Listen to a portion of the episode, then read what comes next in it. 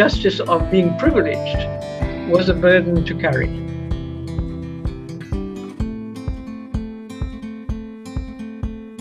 We may have got rid of racial laws, but we haven't got rid of the divisions that exist in our society.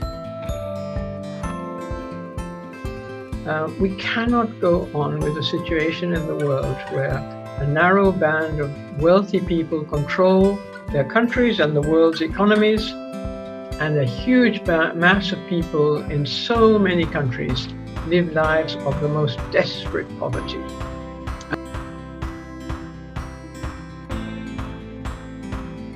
The color of somebody's skin is not the thing. The, the fact is that that represents something else. It represents um, a threat because uh, to people who are light skinned and privileged, the person who looks different from them also represents everything that they fear loss and uh, a change of their lives. Um, whereas if those people simply had different color hair or different colored eyes, they would not be able to make the same divisions and the same excuses for racial differentiation.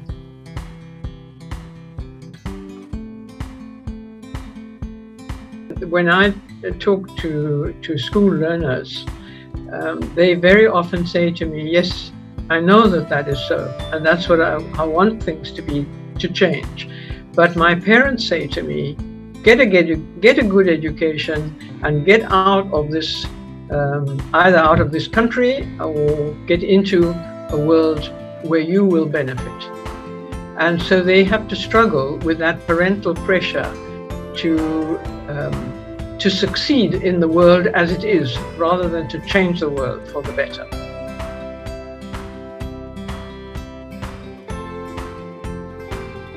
But it was the fact that apartheid was somehow, it epitomized difference.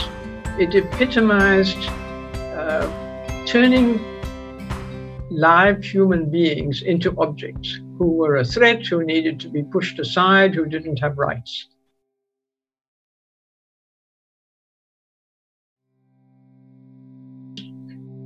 The South African example shows that reconciliation is not possible without justice.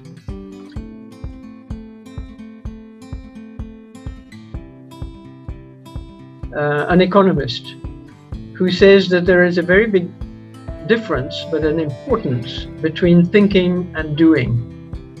And that the thinking is as valuable as the doing. And Mandela had 27 years to think.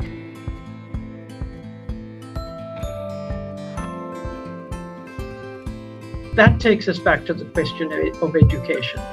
To teach our young people that yes, you need to act, and yes, you often need uh, an emotional impulse to make you act, but it's the thinking that comes beforehand and you're preparing yourself to take action that is hugely important.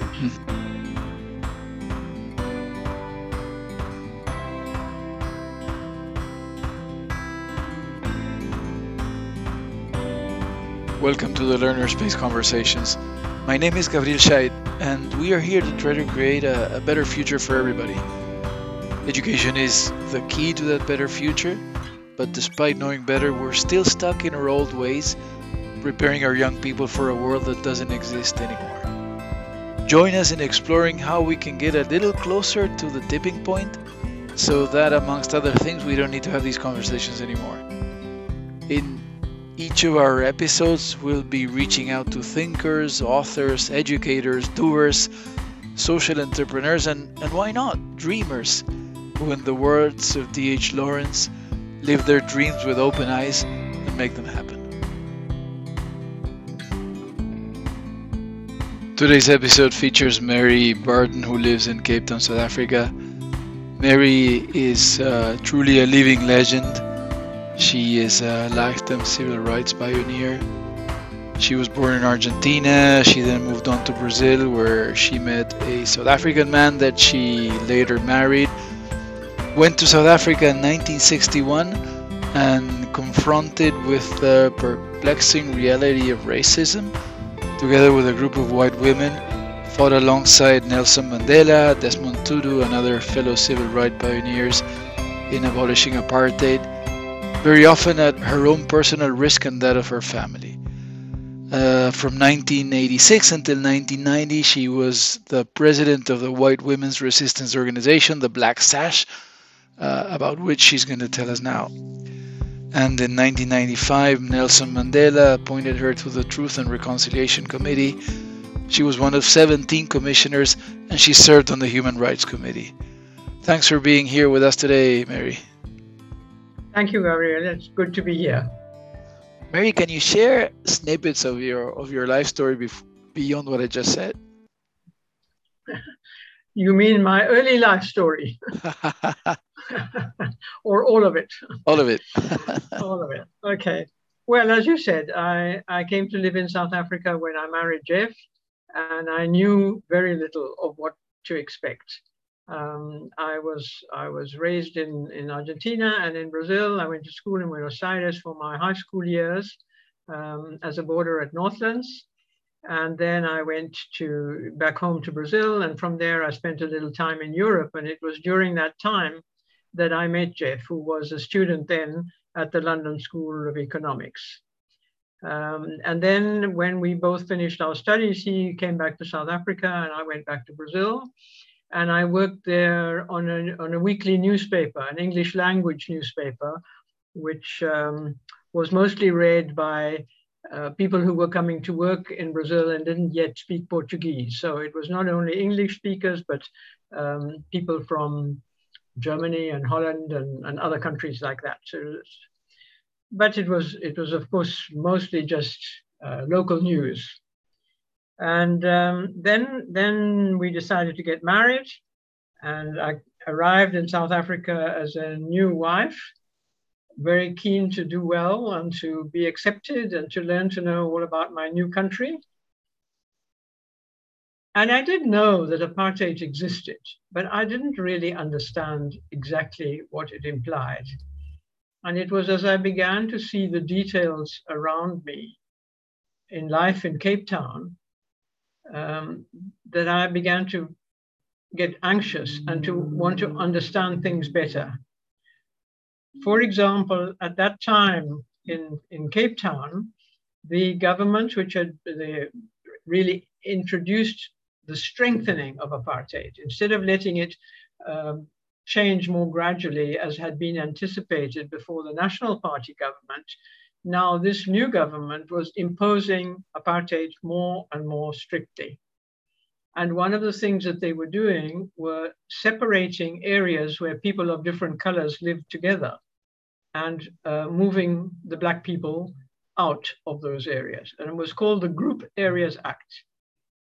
And so families who had lived as neighbors for a long time saw many of their neighbors being driven out, sometimes forcibly, sometimes with government trucks carrying and possibly damaging all their possessions.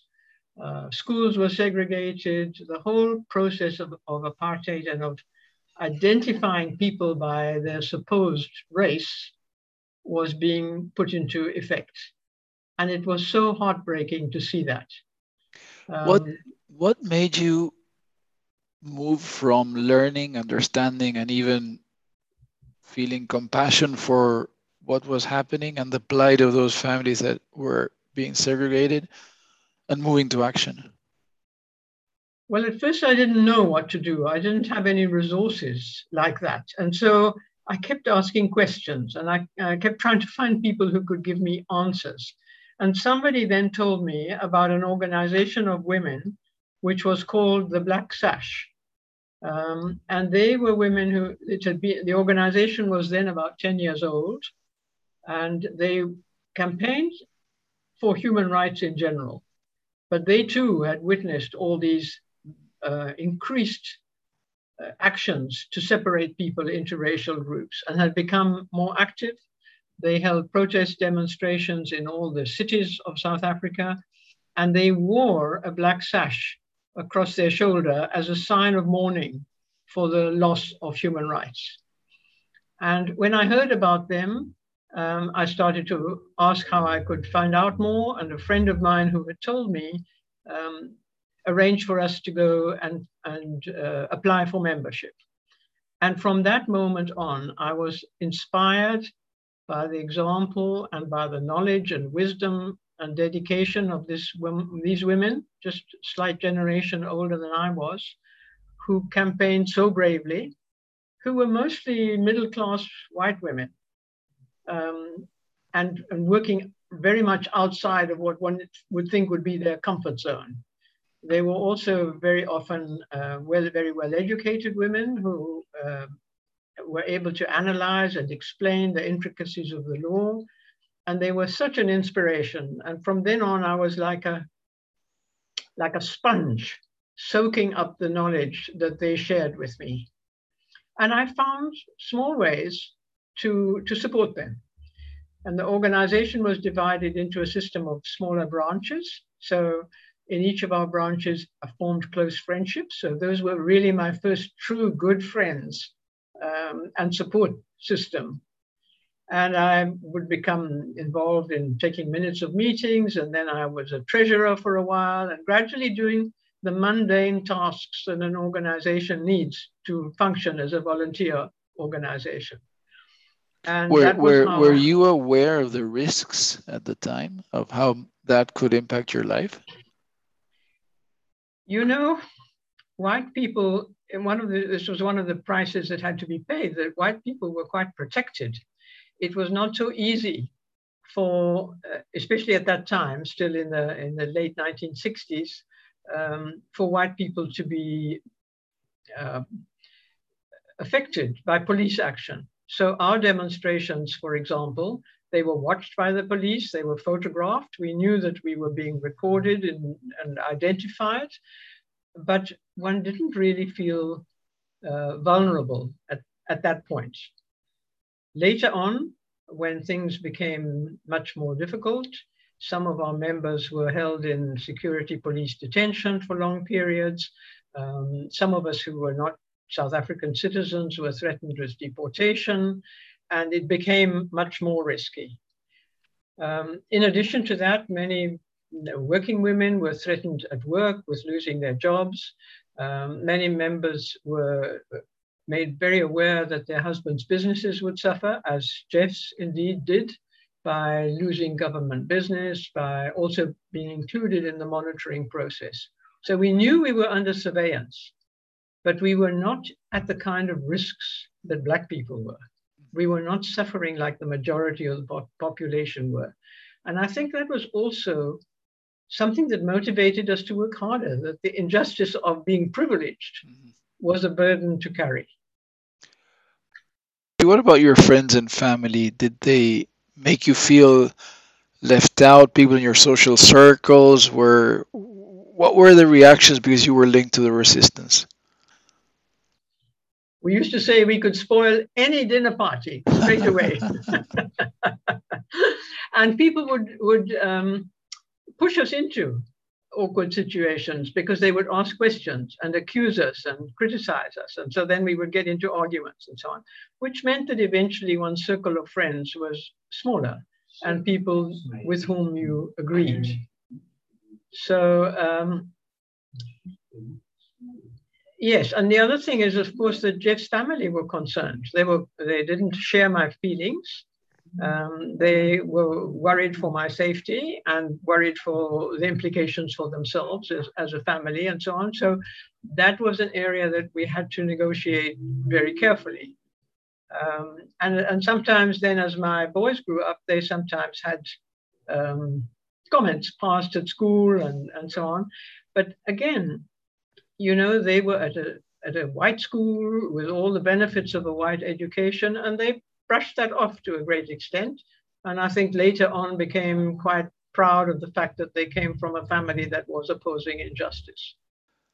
Mary, your story and that of the people who worked alongside yourself is a tremendously successful story and inspirational story for the whole world, not only in terms of how you were able to successfully drive out apartheid and return civil rights to millions of people who were oppressed in South Africa, but also in how uh, what everybody thought would be a tremendous bloodshed was averted in the years uh, after that. But how do you feel now? Now the world is kind of reversing to many of the things that you saw at that time, which seemed to be like an impossible scenario. And uh, we're being witnesses to the paradoxical return of many of the old time atrocities that are being committed in in different places all over the world. It is very hard. I remember so well the euphoria that we felt in 1990 when eventually the government was forced to concede that apartheid was no longer a possibility and had to change and had to enter into a process of dialogue. And as you say, it was an example for the world of how to change a system without um, entering into a process of a civil war. The violence before had been terrible. Um, the memories that we have of those who were lost and killed are terrible, but at least we worked out a way to build what should have been a new democracy. And it was at first. Little by little, step by step, we built a constitution, we built a Bill of Rights, we created, well, we protected our judiciary, which until then was maybe um, not, not terribly uh, active, but was not corrupted. And then, unfortunately, people who were in power were tempted were lured into corruption and the destruction of our economy through massive corruption. And now we are trying desperately to climb back out of that situation.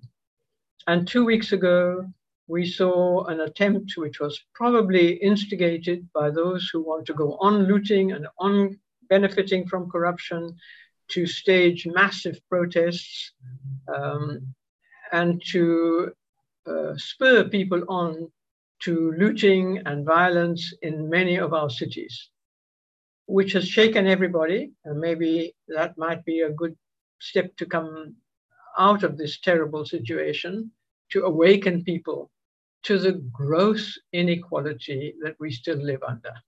So we may have got rid of racial laws, but we haven't got rid of the divisions that exist in our society we have, like, like many other countries now, we have a narrow echelon of people who control the economy, the banks, um, and this system is a system of, of the world. We have to change that system. And we hope that maybe more and more people are awakening to that. Uh, we cannot go on with a situation in the world where a narrow band of wealthy people control their countries and the world's economies and a huge mass of people in so many countries live lives of the most desperate poverty. You mentioned that you were able to act because you were in a position of privilege. In in your view and after your life's experience, what is the role and responsibility of people who are in positions of privilege in in terms of making change happen? Well, the, those who are most privileged very often have the ear of governments. And so there is a kind of collusion between the, the capitalist system, the wealthy people, the, those who control the economies, and governments. Um, and they tend to be um, conservative in, in economic terms. They don't want to see a mass redistribution of the wealth of the countries they live in and of the world in general. But what, what can wealthy structures in the world do with the amount of money that they have now? Why is it not possible to create um, a more equal, a, a more even distribution of the world's goods? Why are some, we, do we throw away food on one hand and, and other places people are starving? Why do we have systems of education where for some people the education is excellent and opens doors to all sorts of opportunities and others get the kind of education which will never allow them to progress beyond what their parents were progressed, if at all. Um, it surely is to the benefit of everybody to have a more equal system of, of life in any country. I find it quite hard to understand why people um, seek then, if they live in countries that have many problems and protests from the from below, wish to then escape to other countries which seem to be more affluent and less prob- uh, less complicated by the difficulties of poor people. And what they do then is um, continue to multiply the divide between the wealthy world and the poor world it, it seems to me that we somehow have to convey that it is to the benefit of those who are wealthy to be less wealthy and live at peace with their compatriots. But to communicate that message seems to be a very difficult thing to do. Yeah, thank you, Mary. Wonderful. Um, at the heart of your your your convictions and your fight is the, the whole idea of equality and uh, diversity and tolerance. Um, how do you see that in, in today's world? Uh, because it seems that even though uh, there are some universally accepted truths about equality, uh, we say collectively something, but we don't seem to act in accordance. How, how do you see the world in terms of, of the, the movement for diversity, tolerance, and equality?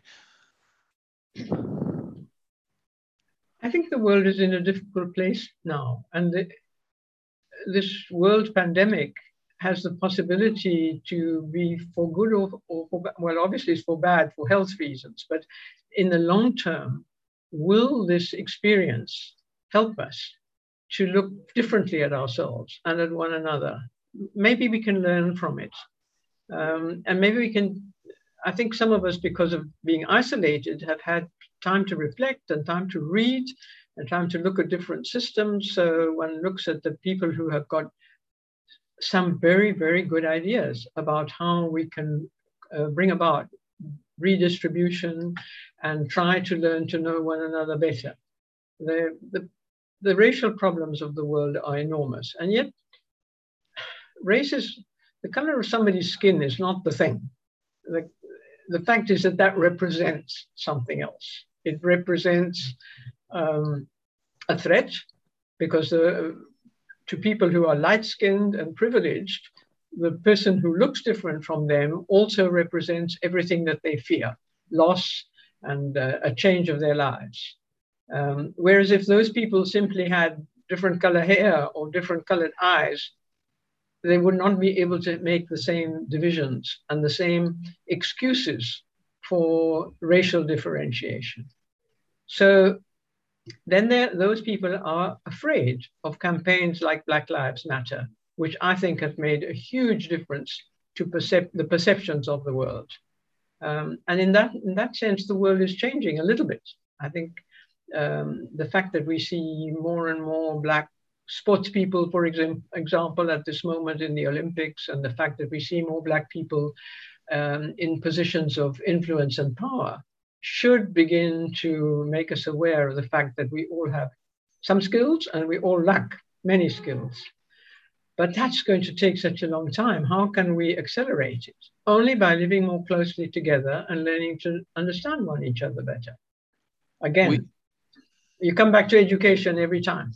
Yeah, I was going to say that, Mary. In in in our world, the world of education, um, it may be a profession professional deformation.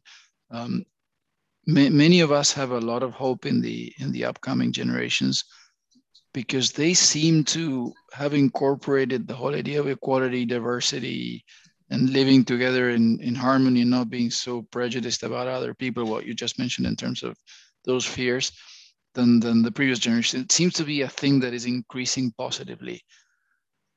My my own personal fear is that the system will will thwart them, that the system will not allow them to, when, when they come of age, when they become in, in positions of influence or leadership, that they, they won't be able to exert a cultural change. How, how do you see that?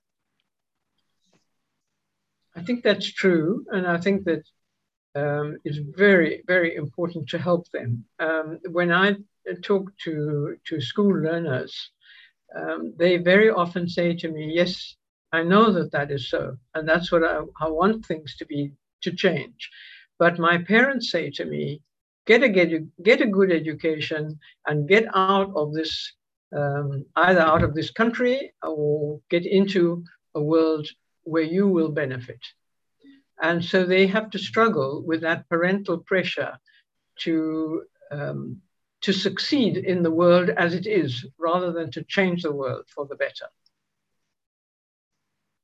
Mary, I know you are always very, very humble and, and especially about your own accomplishments and, and the dimension of what you've achieved. But for just for the sake of of helping others do what what you did or or uh, follow in, in, in your footsteps or even in in their own you know create their own path what do you think that made you have the courage to work for action and, and work for change if you look at, back at your life what influences were there how how did you come to be who you are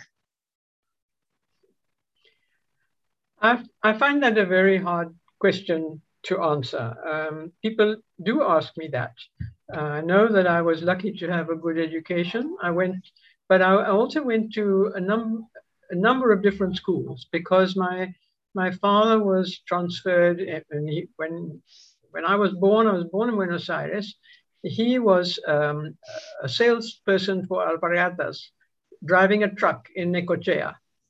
And he gradually worked his way up in the business and was transferred from one town to another. So we lived in Necochea, we lived in Rosario, we lived in Paraná.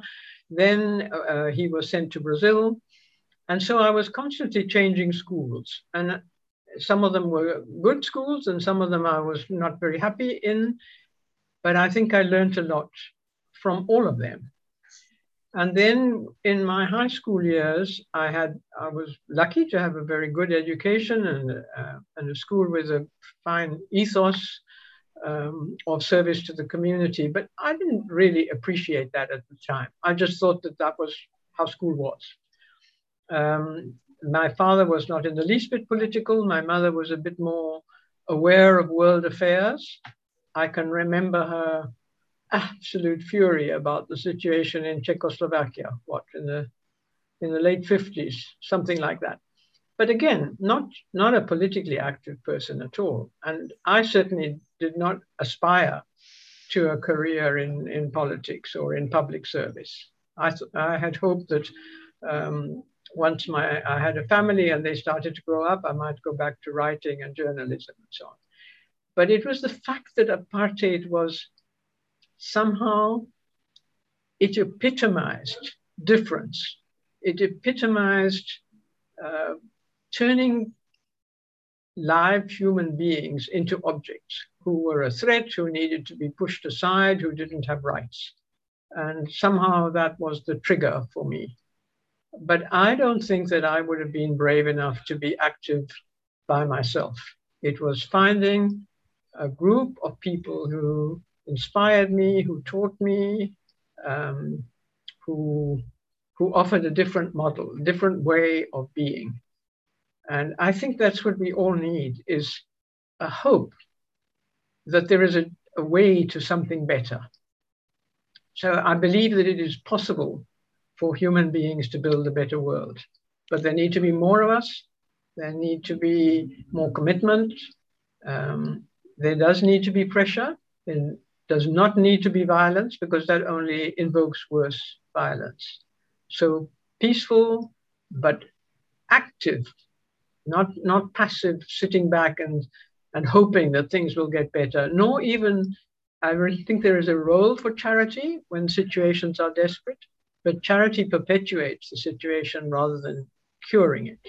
So you have to campaign for for more than than helping people. You have to allow people the, the power and the space and equip all citizens to have an equal chance in life.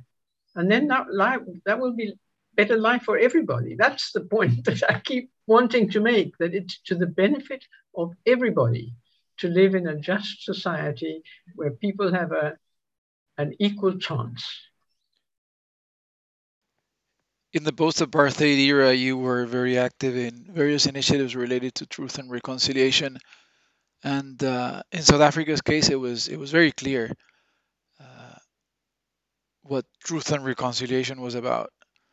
I'm I'm thinking as we as we're speaking that if we ever get beyond this era of inequity and short-sightedness in education, we also have to engage in some kind of truth and reconciliation.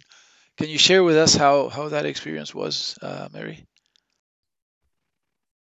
Well, it is it is the South African example shows that reconciliation is not possible without justice, and that that process that South Africa went through was a mechanism to try and find a balance between the two. And uh, what happened was in the first government after the change, there was a commitment to building a new nation that was uh, really going to have an, an, an equality, a degree of e- equality, acknowledging that it would take time and that there would be a degree of justice, that we had sacrificed some justice through the transition process, but that uh, that was not going to mean that, that um, there would be impunity forever.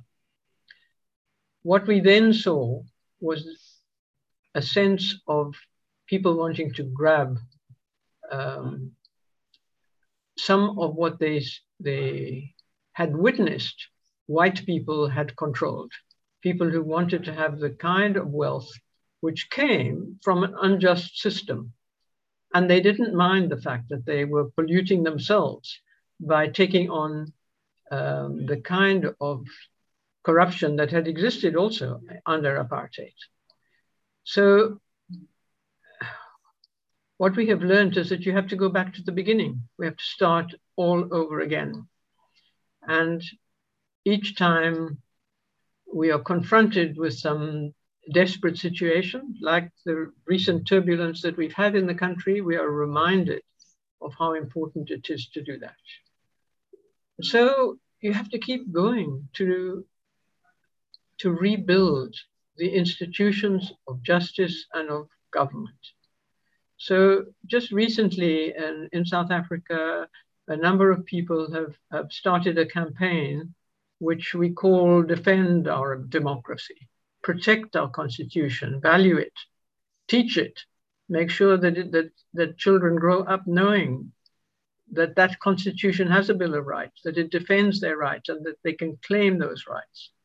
And maybe if we can uh, build a generation of people who understand that, we can start to put together a different society. But the trouble is that we can't wait. We have to do that anyway, but we can't wait um, because everything will be destroyed if we don't put things right now. So we campaign for basic uh, economic justice um, as well as the traditional um, constitutional and judiciary issues we have to find ways to even the balance between the rich and the poor.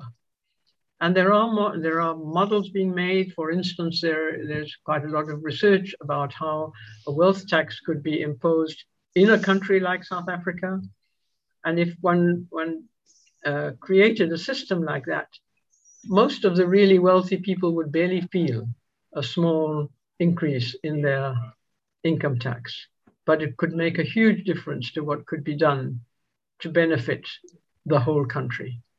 But what about a world tax? Because it's partly a world crisis, this, where the rich countries of the world control the economies. What about the kind of global tax that would make a real difference? Not charity, not interventions here and there, not um, the kind of things which often end up benefiting the giving country rather than the receiving country. A real transformation of the way we share the goods of this world.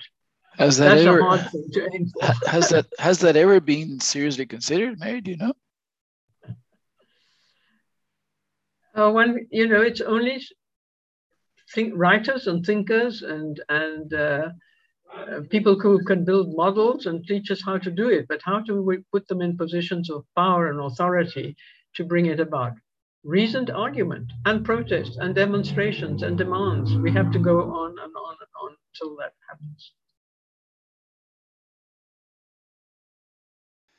when people remember the inspirational story of South Africa, it's inevitably, inextricably linked to the to the figure of Nelson Mandela. And uh, sometimes we extrapolate to think that successful revolutions can only happen when there is an exceptionally charismatic leader like himself. You were you were a protagonist of that story. To what extent was was that so? I th- I think so. so um, obviously, the when moments arise and you get a person who has the charisma and the capacity um, to lead, then we we were very fortunate. I think that is one of the South African stories. And it was not only Mandela, it was the group of people around him um, and all that they had been through who had done um, a great deal of thinking. And um, I've just recently read of somebody who, who met uh, Mandela before, just before he was released, uh, an economist who says that there is a very big difference, but an importance between thinking and doing. And that the thinking is as valuable as the doing. And Mandela had 27 years to think. and when, when he knew that he was going to be released, this meeting he had with this economist showed that he had he was already anticipating his release and he was beginning to want to talk to people who had the kind of knowledge that he needed mm-hmm. to put in new systems.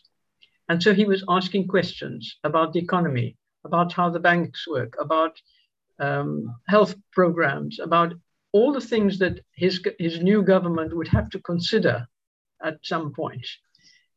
And so I think that takes us back to the question of education to teach our young people that yes, you need to act. And yes, you often need uh, an emotional impulse to make you act. But it's the thinking that comes beforehand and you're preparing yourself to take action that is hugely important. Mm-hmm. So that, that's been quite a new thought for me.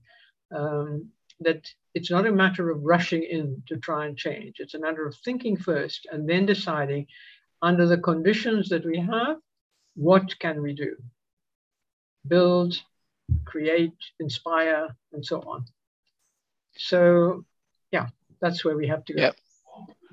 Wonderful, Mary. Um, Mandela was justly one of the most admired persons in his lifetime, and he will go down in history as a, as a modern day hero. But he paid yeah. a, very, a terrible personal price for it, didn't he? In terms of his family, his children. Yeah. Um, and I, I always see some of these people like himself or others who literally laid down their lives for for for for their their causes for in, in their fight for for civil rights like Martin Luther King whom I admire very much. Um, is that an, an unreasonable price to pay? Is that when when we think of young people inspiration and and and uh, leading lives of integrity is that unavoidable? Is is that a, a, an inherent price to pay for staying true to your convictions? Well, in in many situations, that is the price to pay. There are many places in the world where uh, to raise your voice and to take action is very dangerous. But there are also many other places where uh, people have the, the the safety and the ability to, to create change without having to pay that price. And so, again, the responsibility is, is extra great.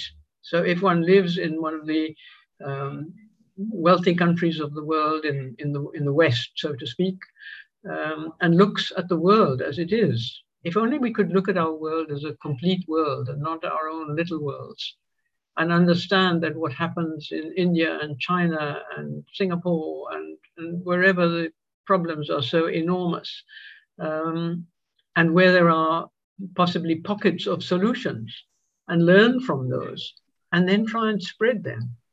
Um, then the price need not be so heavy. But at the moment, it does take people of enormous courage, and they very often pay a terrible price. And we see, for example, uh, President Biden um, and acknowledging now um, what has, has created the problems in the Democratic Republic of the Congo. So there is there is beginning to be an acknowledgement among leaders in the West that the colonial history of their countries has created some of the problems that exist in this world now. And maybe that's a first step towards changing situations. Final question. Suppose the genie came out of the bottle and uh, he or she appeared before you and said, Mary, I have one, I, I will grant you one wish. What would that be? Um, oh, try and think of a realistic wish rather than a completely one out of out of the air. uh, I would wish for South Africa that we um, could take some serious steps towards removing inequality and poverty uh, and, and take them immediately so that there could be a visible, instant change. Because the trouble is, people have waited so long that they don't want to wait any longer. Mm. Thank you, Mary. That was that was wonderful. Uh, we encourage all of all of those uh, that are listening to the, this podcast to follow Mary's work and, and life story. Uh, you just need to look for Mary B U R T O N, Mary Burton, and South Africa, and you will get flooded with references and inspirational stories about what what she's done. Thank you, Mary. Thank you very much. Thank you, Gabriel. Good luck to you and all your work. Thank you.